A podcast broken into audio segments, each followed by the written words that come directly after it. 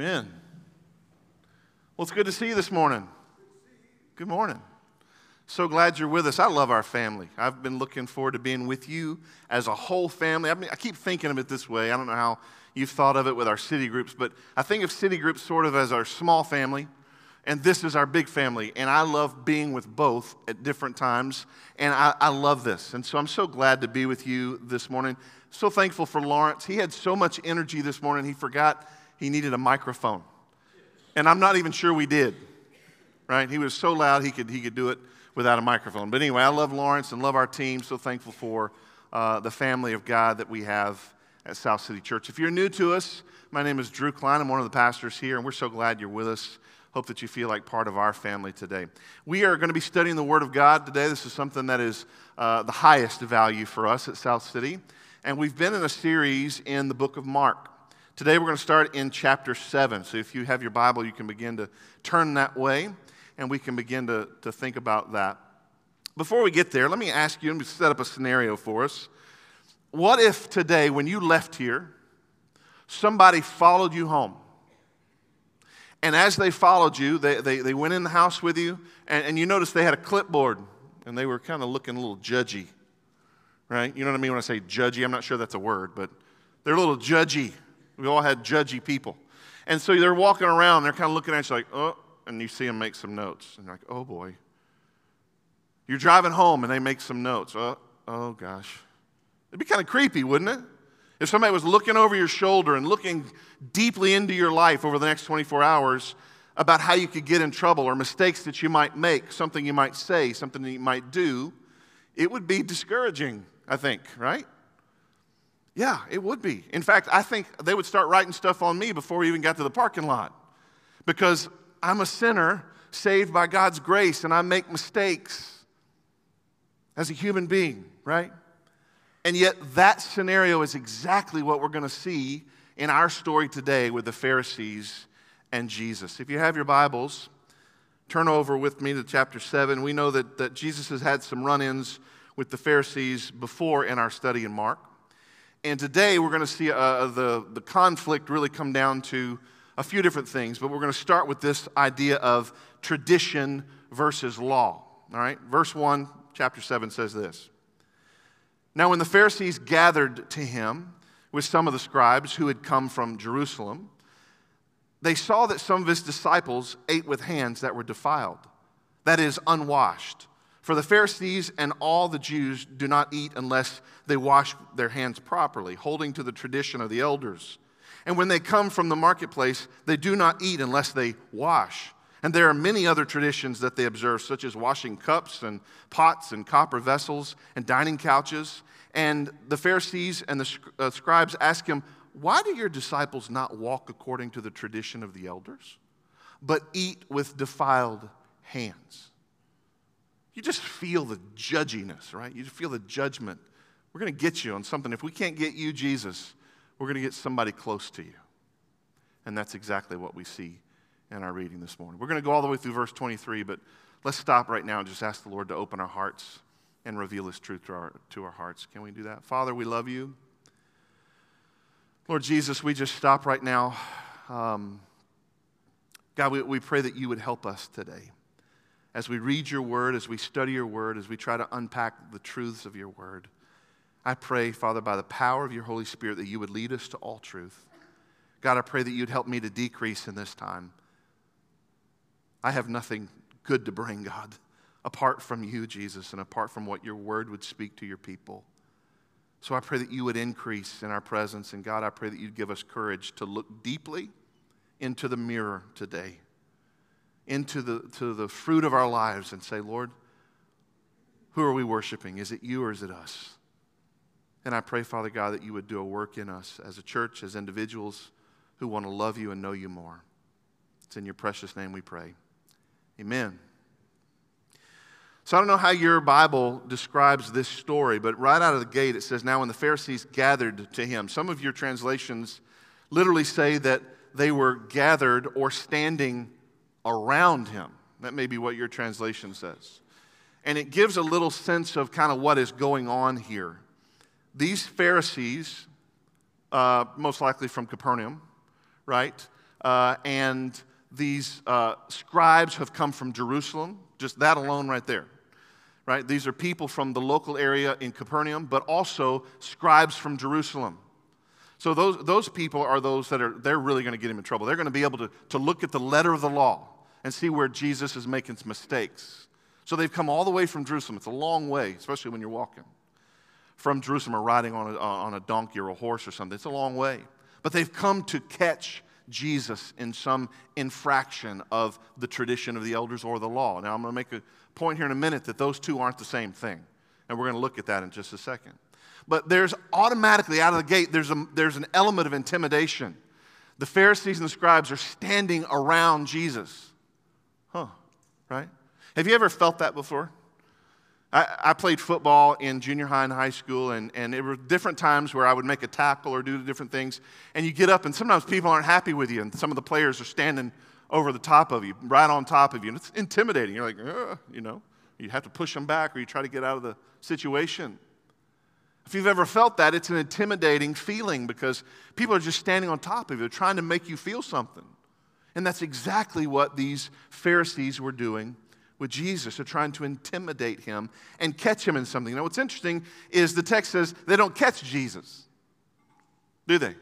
Who do they catch? They catch the disciples. And what they catch them in, they think, is the fact that they haven't washed their hands. Now, if you're not careful, you can read this and you go, oh, these old fishermen, man, they're just, they're gross. They're, they're eating with dirty hands. And you kind of get this mental picture. Not the case. What's happening here is not that they're dirty people eating with dirty hands necessarily. They're not washing their hands with all the rigmarole and all the, the processes and, and religious uh, perfunctory duties that the Pharisees have placed on all people. They don't do it the way we do it, therefore, they're wrong.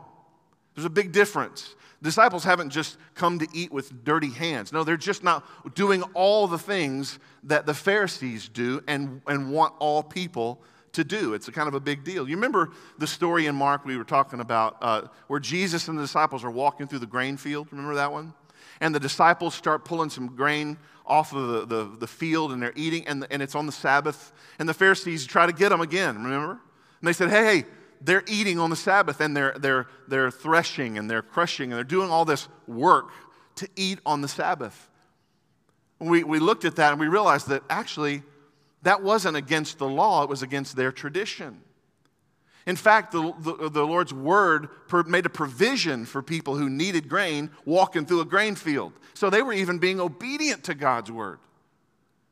And yet these Pharisees were trying to call them out on some sort of sin notice again that both that instance and this instance have to do with dietary restrictions and how you eat.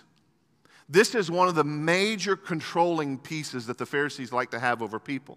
Let's watch what they're doing. Let's watch when they're doing it. Let's watch how they're doing it so that we can call them out on it and we can control the people. Their heart was to control. And Jesus keeps banging heads in, in, in, a way with these Pharisees, and they have these issues back and forth. Because Jesus is calling people to freedom and God's law, not to some tradition of the elders or tradition of man, right? So I also want to bring your attention, as you're looking at the text, you notice a parenthetical section. Did you see that? So when you read something, as we get into it, you see there's a section in parentheses. This is what's happening. Mark is trying to give some information to his audience. Do we remember who his audience is? right? These are believers in Rome, Gentile believers in Rome who don't know Jewish things. So Mark is trying to break down for these Gentile believers in Rome this understanding of how Jews act and the situation in Jerusalem. And so you have to see that in that way. They're try, he's trying to help them understand what's going on? Why, why was it such a big deal to wash your hands in a certain way? He's trying to give ex, ex, uh, explanation to that. And what, why would this happen this way? So he does that in a couple of times in our text, and we'll explain that. But he's, he's basically trying to help them understand the hypersensitivity that these Pharisees have to their rules and control over people. Every time people sit down several times a day to eat, just imagine, sometimes at our house, we have yo yo nights. You have that? You're on your own. I don't know if you ever, you can adopt that if you'd like. You're on your own. Figure it out. Maybe cereal, maybe a hot dog, but you're on your own, yo yo nights. And uh, so it happens pretty uh, nonchalantly. It's pretty casual around our house at times, right? Not for the Jews. They had to wash. If they, if they came from the marketplace, there was a whole set of rules that they had to do to wash and get ready and all these things according to the Pharisees. It was very uh, stifling environment and, and every day, many times a day, where they could be judged and even brought under condemnation. But it was their tradition, it wasn't God's law, right? So I want us to look for a moment at the difference of what is God's law in this text and what is tradition. Now, God's law does have uh, something about the priest washing their hands in a certain way. So, if you're a rabbi, you need to wash your hands in a certain list uh, uh, of directions. By the way, notice they didn't catch Jesus. Wonder why. He was a rabbi. I think it's because he probably followed God's law. So here they don't catch Jesus, they catch his disciples, who are not rabbis. And the law only pertains to rabbis. So they're following God's law, but they're not following what the Pharisees bring out. They call it the tradition of the elders.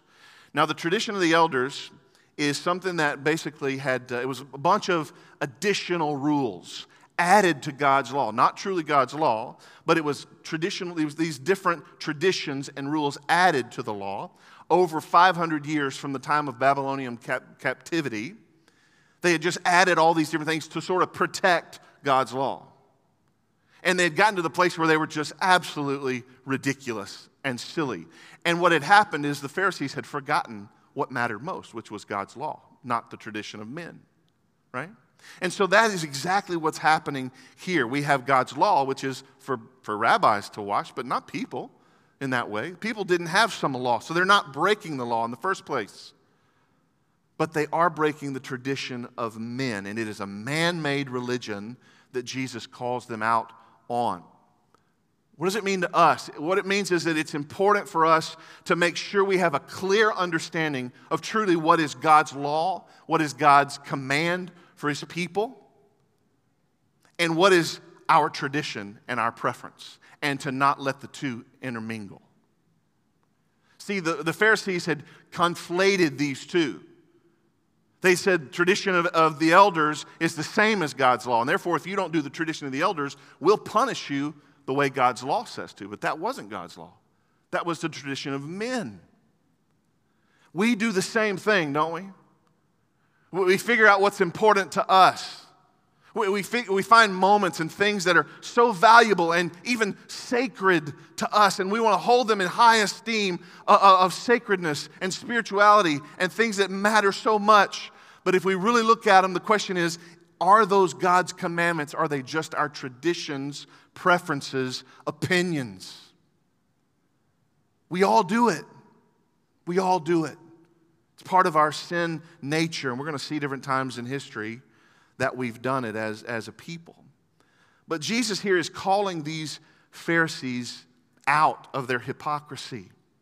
And what he's going to do now is he's going to compare what's counterfeit, which is what they are, with what's authentic, which is what he and his disciples are. Right? You know what I'm talking about? This is just for show, or no, this is really from our hearts. Mark 7, verses 6 through 9. Read with me says, uh, He said to them, Well did Isaiah prophesy of you hypocrites. As it is written, This people honors me with their lips, but their heart is far from me. In vain do they worship me, teaching as doctrines the commandments of men. You leave the commandment of God and hold to the tradition of men. And he said to them, You have a fine way of rejecting the commandment of God in order to establish your tradition. Now, what Jesus is referring to here when he mentions Isaiah is that Isaiah 29 speaks of a prophecy, and Jesus basically quotes it right here. And what's interesting is Jesus is saying that prophecy is about you, Pharisees, right? Maybe you've read that before, Pharisees. Well, now I can tell you, he wrote it about you. And it's not a nice word, it's not a nice compliment. He says, This people, these, these people I'm looking at, the Pharisees, they honor me with their lips, but their heart is far from me.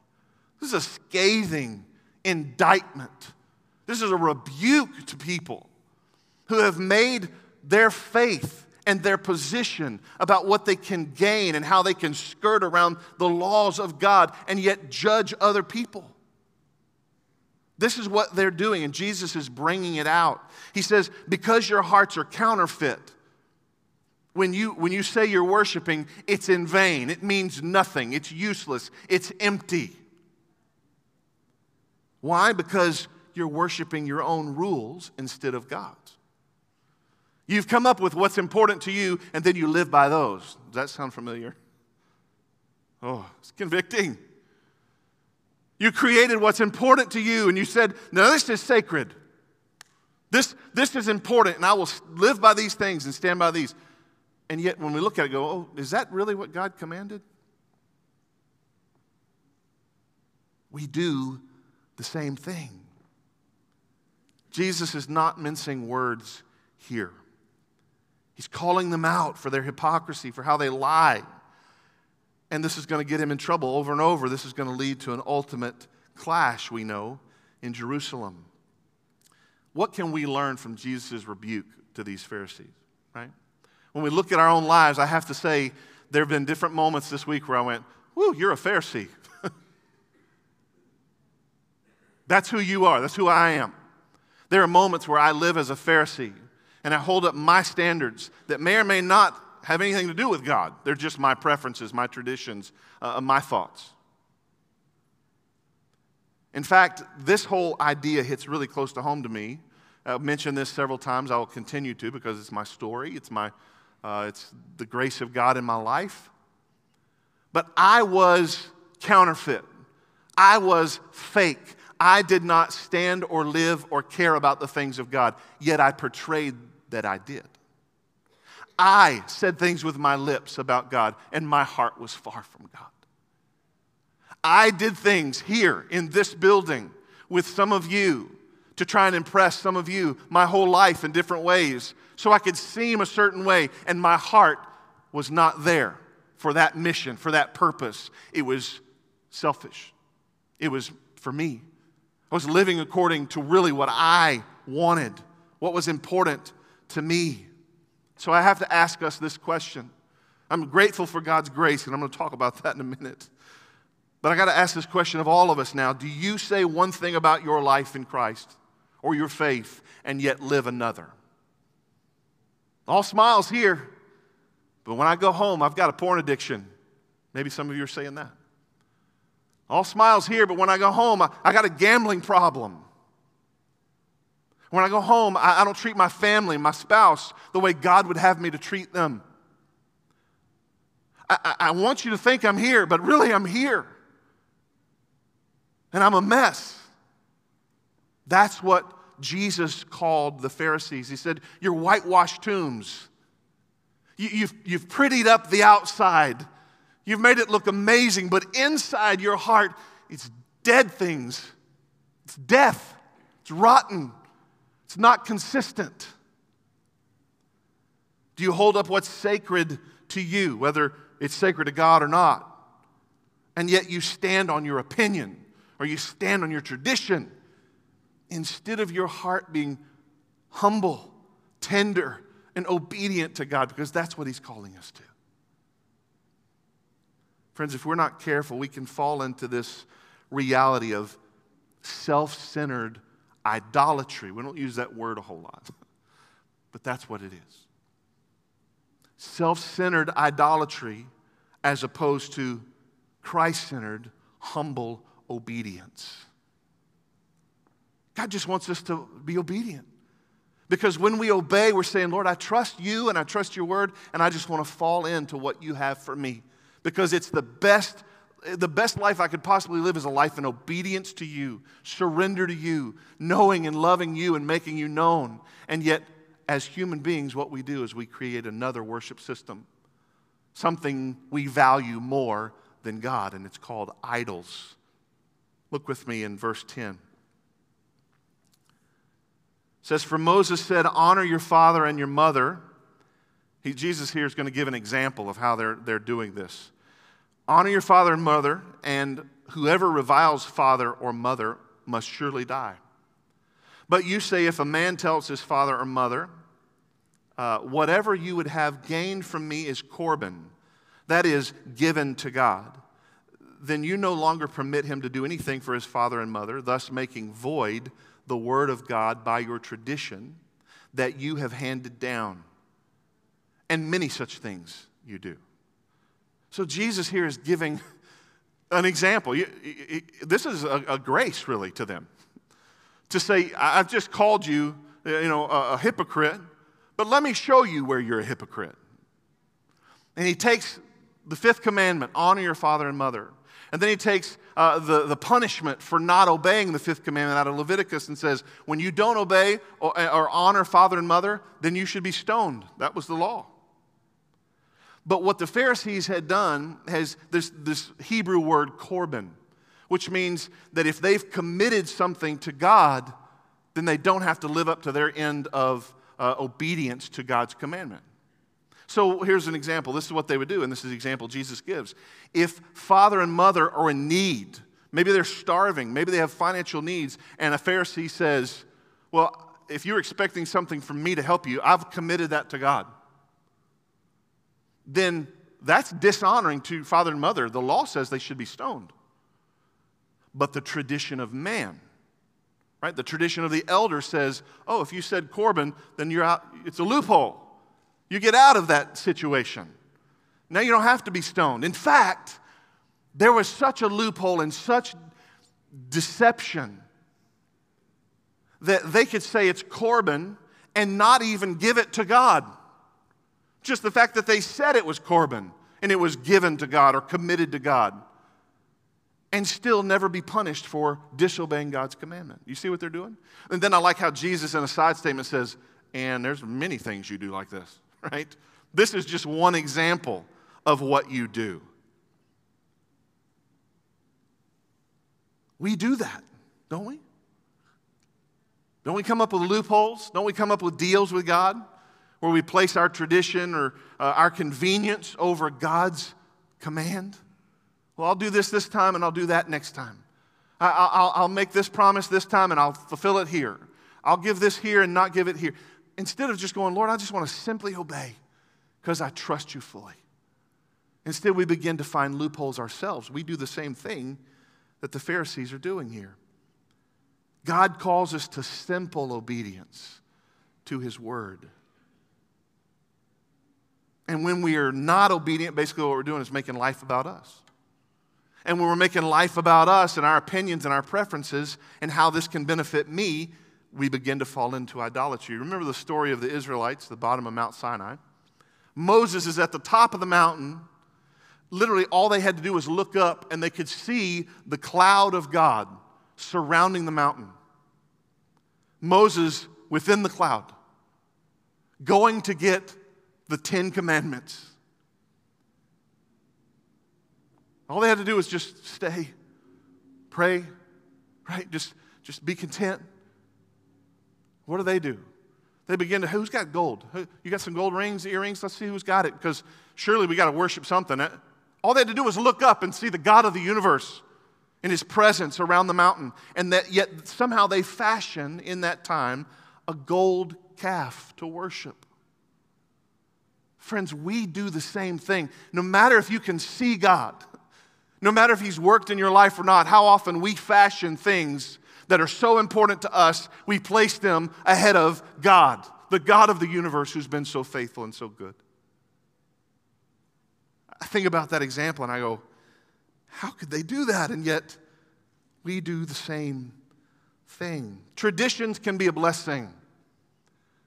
My family has traditions. Our church has traditions. There are things that are traditional in ways that we love, and it can be a blessing. But if they begin to take place of God's word, if they begin to be confused with God's commandment or his plan, then we have to let traditions go and follow God's commandment.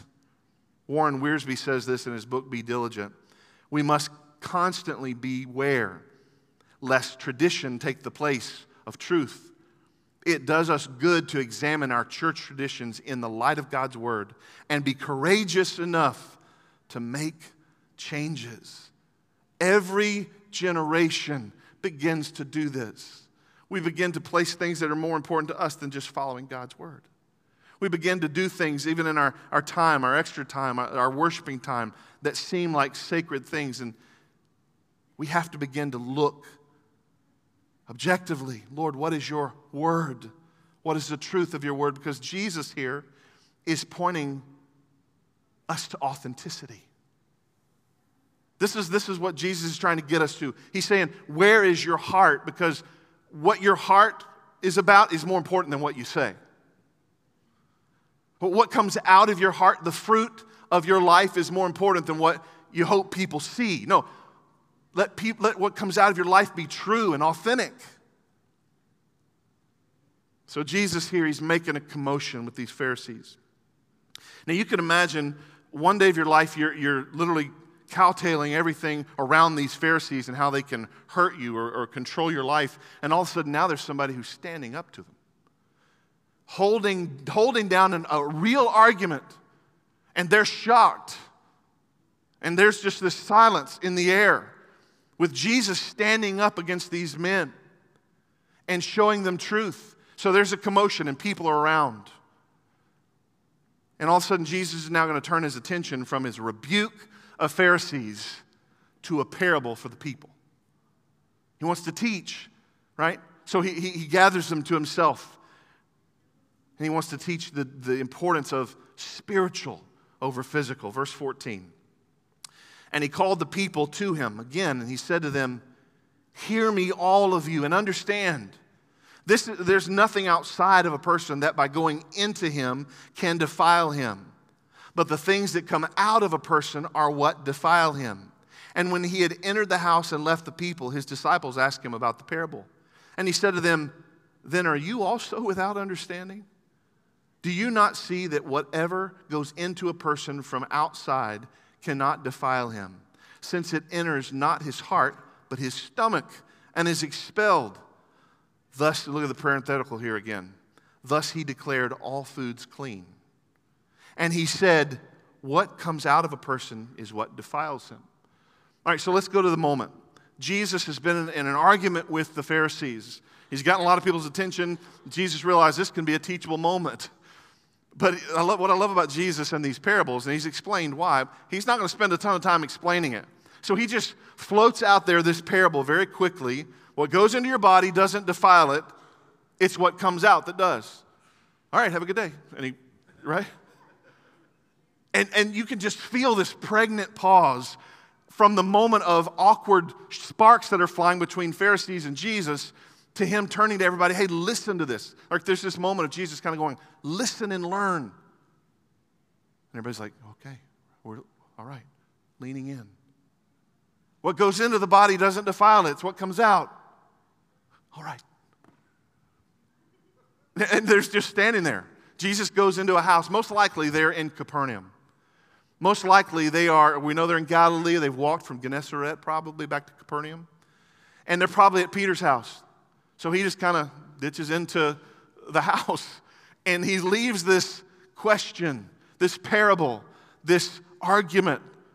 And what's so crazy and pregnant about the whole thing is the fact that it goes completely against what the Pharisees are trying to call Jesus out for. They're all about being careful what goes in. They're all about how you prepare what goes. They're all about that. Jesus is trying to lead them somewhere. He's trying to teach them something. So he goes into this house, and the disciples want to know the deeper lesson. I like how Jesus says, Are you also without understanding? This is the way the, the message paraphrases that. The message says, uh, Are you being willfully stupid?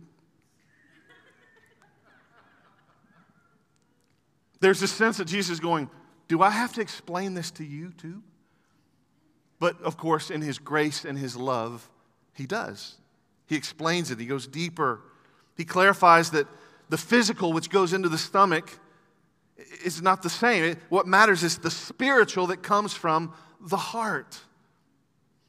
I mentioned when I was reading it this other parenthetical thing, and I think it's important, and I think it has to do with all of what the Lord wants to teach us today. He, he says in this little uh, parentheses moment that Jesus states that all foods are clean, right?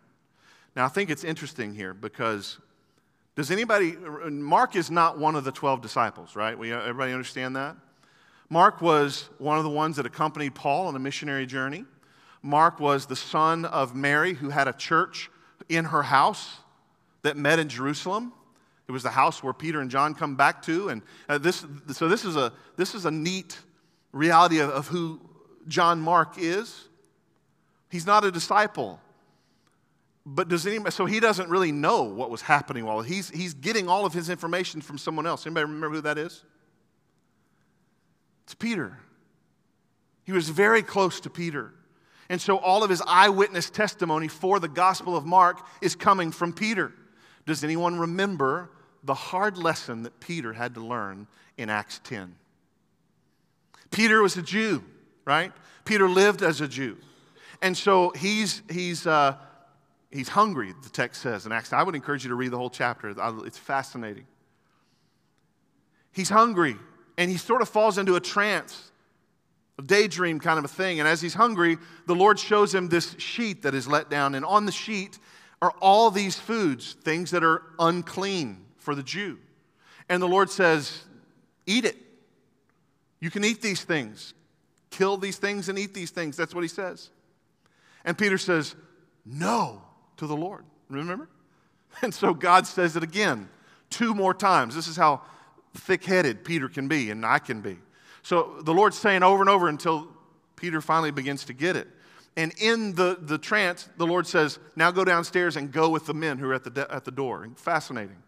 So Peter goes downstairs, and at the door are some soldiers who belong to Cornelius, who the Lord had shown himself to in a way and said, Send these men to Peter. So Peter goes with these men to Cornelius. And he's at Cornelius' house. And before he even enters the house, he says to the whole group, he says, You know, it's not lawful for me to go into your home. It wasn't lawful for a Jew to walk into another nation's, uh, a person of another nationality, into their home. And so, Peter, again, you can just see the struggle in Peter's heart of going, I'm a Jew and you're Gentiles, and oh boy. Peter's struggling with the first covenant law. And yet, God is trying to help him understand that you are now under a new covenant of Jesus, right? You're now under this new covenant. And so, Peter goes into the home and, and he, he sees the Lord uh, move in miraculous ways. And he says this in Acts 10 34. So Peter opened his mouth and he said, Truly, I understand. It's like finally, ding, ding, ding, finally Peter gets it. Truly, I understand that God shows no partiality, right, to Jew or Gentile, but in every nation, anyone who fears him and does what is right is acceptable to him. What's being shown here to Peter on the roof through the trance and also now in the home of Cornelius is that God has a plan. It is that the old covenant is passing away and the new covenant has come in Jesus. And he wants to save all people everywhere. And, and food is a part of that because it, it speaks to such an important piece of the old covenant. And it's a way that the Lord is breaking down the understanding of the old covenant for Peter and Jews and doing a new thing. Hebrews in chapter 8 says that the old covenant, the law, was a copy and a shadow of heavenly things. It's a pattern of what God was going to do. The new covenant, the Bible says, makes the old covenant obsolete. Hebrews 10 9 uh, b and 10 says, He does away with the first in order to establish the second. And by that we will have been sanctified through the offering of the body of Jesus Christ once for all. This is what he's alluding to here, right? The new covenant is not about rules, it's not about regulations, external things. It's about Christ on a cross, meeting every requirement, keeping every rule, and then being our sacrifice for us, providing a way for our salvation. Now, what he's, what he's getting to is the condition of your heart. Pharisees, it's not about the bowl that you're using, it's not about how you're washing your hands, it's about your heart. And let me tell you something about your heart. And can I also add this? About your heart, and especially about this heart. It is corrupt. It is broken, it is fallen, it is wicked. That's what our hearts are. Praise God that He sent Jesus to fix this problem, right? But even in the Old Testament, I want to go through this quickly, but even in the Old Testament, it wasn't just about keeping rules. There was also an element of serving and loving with your heart. Deuteronomy, which we call the Shema in Hebrew. You shall love the Lord your God with all your heart, with all your soul, with all your might, right? Or 1 Chronicles 28 9, David says to his son, Solomon, my son, know the God of your father and serve him with your whole heart. Don't just keep all the rules, son. Make sure you keep the rules. No, love him with your whole heart. Jeremiah 29 13, you will seek me and find me when you seek me with all your heart.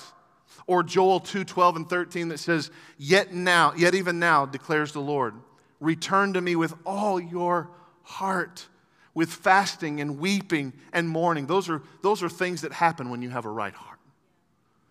When your heart is right, and it's not just about uh, the, the perfunctory, the rules, the religion. When you have the right heart, it will lead you to these things fasting and weeping and mourning because you'll see where your heart really is that it is broken and fallen and no good. And you will pour yourself out, Lord, forgive me. I see your holiness and I see my unworthiness, just as I, Isaiah did in chapter 6. He said, I'm a, I'm a man of unclean lips, and I come from a people of unclean lips. This is who we are, friends. And this is what Jesus was alluding to. It's not about the rules, it's about your heart. And by the way, your heart is corrupt. Let's finish our text, Mark 7, verse 21. For from within, out of the heart of man, come evil thoughts sexual immorality, theft, murder, adultery, coveting, uh, coveting uh, wickedness, deceit, sensuality, envy, slander, pride, foolishness. All these things come from within and they defile a person. This is the human heart. This is the human condition Jesus is trying to set up. So, so very quickly, this is, this is the case that Jesus is making in this this whole scenario with the Pharisees and then the teaching with the people and then the explanation with his disciples. He's saying, Pharisees, you're fake, right? You're corrupt. You care more about your traditions than you do God's commands. And because you're fake, because you're counterfeit, your worship means nothing. It's empty, hollow. Instead, focus on spiritual things. You're, you're, you're hyper focused on these physical things, these rules of man, but I've come to do away with that first covenant and, and, and bring a new covenant in my blood. And you all have a spiritual problem. That, this is where Jesus is trying to get to here, right? As he's explaining it to the disciples, the problem is a spiritual problem. The problem is not a food problem. The problem is not a hygiene problem. The problem is a heart problem. And guess what? You can't clean it. You can't make it right. Has anybody ever told you before, hey, I know you're worrying about something, thinking about something, follow your heart? You ever heard that? I've said it at times. But can I just tell you, that's really horrible advice. Jeremiah 17 9 says, The heart is deceitful above all things, and it's desperately sick. Who can understand it? We don't just follow our hearts, our hearts are wicked. Our hearts are fallen and broken. Jesus explained what comes out of our hearts. We follow God's heart. Uh, the text says in Jeremiah, who, who can understand it? Well, I'll tell you, that's God. Because He's the one that made it, He's the one that loves you enough to give His only Son to die for you, to cover these evil and wicked things that come out of our hearts. And so Jesus is pointing here, the Pharisees trying to say, don't focus on the things that don't matter. Focus on the things that do. Don't focus on wrong things. Don't live your life thinking you can say one thing and live something else. Don't, don't this morning, don't think you can just show up at church and check that off. I guess I'm good spiritually. No, it's just like washing your hands. It's about your heart. Where's your heart this morning? When you leave here, what does it look like in your life? Don't focus on external things or traditional things necessarily. Look at God's word, his commandment. Don't ignore the condition of your heart. Because, can I just tell you, if you're like me, you need Jesus. I need Jesus. We all need Jesus. We have no hope apart from him. Romans 3:11 says none is righteous, no not one. No one understands. No one seeks God. All have turned aside. Together they've become worthless. No one does good, no not even one. Right? That's who we are. On our best day, that's who we are. On our best day, the Bible says our righteousness is as filthy rags before a holy God. On our best day. And yet, like the Pharisees, often we forsake God's law and we hold up what's important to us. We call ourselves holy at times and think we're in good position with God because we've defined what holiness or right living is by how we live instead of by how God has defined it in His Word. You better get your definition straight this morning. What you think about your holiness doesn't matter. What I think about my holiness doesn't matter. What does God think of your holiness? Because He sees your heart, He sees your life, and the only way we can have a clean heart and a forgiven heart is by the blood of Jesus.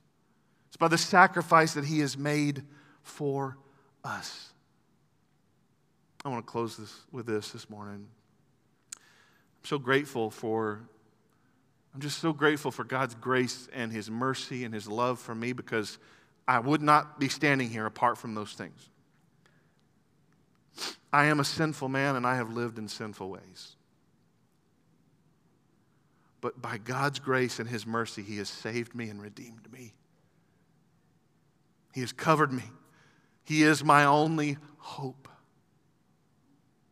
And the question I want us to think about it before we go is this this morning. What does the fruit of your life reveal about the root of your faith? I'll say it again because I want you to really think about this. You know what I mean when I say the fruit of your life? What's, what's being produced in you? What's being produced in your home, in your family, in your browser history? What's being produced in your heart and in your mind? What's being produced in your life around you? Right? That's, that's what we have to ask. Does the fruit of your life reveal, what does it reveal about the root of your faith? Because how we live will often say what we truly believe. Are you worshiping this morning? Do you understand? Are you grateful for the grace and mercy of God? Do you, do you pour yourself out in worship and say, Lord, I'm nothing and you've given me everything in Jesus? Or do you step back and go, I sure wish we were doing it this way, that way? I wish I could have it this way. I wish this would happen. Friends, be careful that you're not worshiping yourself instead of the king, because that's what the Pharisees did, and it's what we do often so easily. Daniel Akin, he says this there are two approaches to religion, each of which can be summed up in a single word do or done. The world says the problem is out there, and the solution is to answer the question with, What can I do? I can fix this. What can I do? But the Bible says the problem is in here, and the answer is what Christ has already done. You see, in legalism, we think better of ourselves than Jesus does. But in salvation, we think the same of ourselves as Jesus does. We know we're hopeless, helpless, sinners in desperate need of a Savior. What do you see today? What's on your heart? It's not just about all the rules and the functions. What it really comes down to is what, where's your heart and what is the fruit of your life? There's nothing you can do to fix a sin problem. All we can do is surrender to Jesus. All we can do is say, Lord, you fixed it. It's already done. When Jesus died on the cross and he says, It is finished, it's done. He's done it. And we are the benefactors of that grace and mercy and sacrifice in his death. And so today we humbly come before him and worship and say, Thank you for what you have done.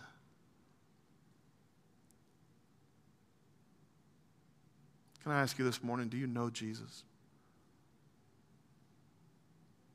Not do you know the rules or the, the mores or the traditions or the things we're supposed to do. No. Where's your heart today? Because if you, and I've said this before, you don't, we can look back over our lives and we don't, we don't judge necessarily our lives by, by days or weeks, we judge it by years. Are there years and years and years of disobedience in your life? Years and years of addiction and brokenness and rebellion against God, maybe you need to come before a holy God this morning as Isaiah did and say, Lord, I see you in your holiness and I see me in my unworthiness. I need you to cover me. How can I, how can I be here?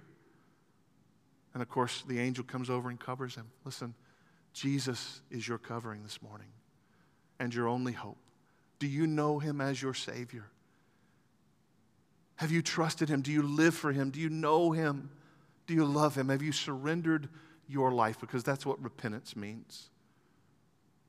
Right? It's not just some magic prayer we pray and then never change our lives. No, it's a life that changes.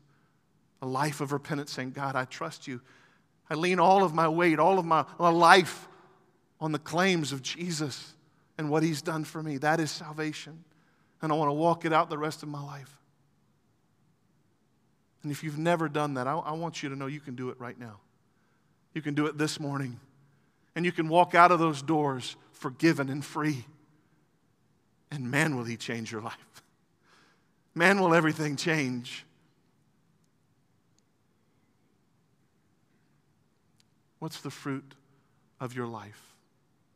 What does it reveal about the root of your faith? Pray with me this morning.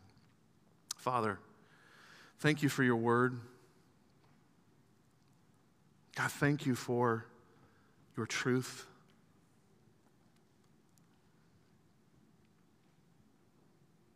Lord, thank you for your grace. You are holy.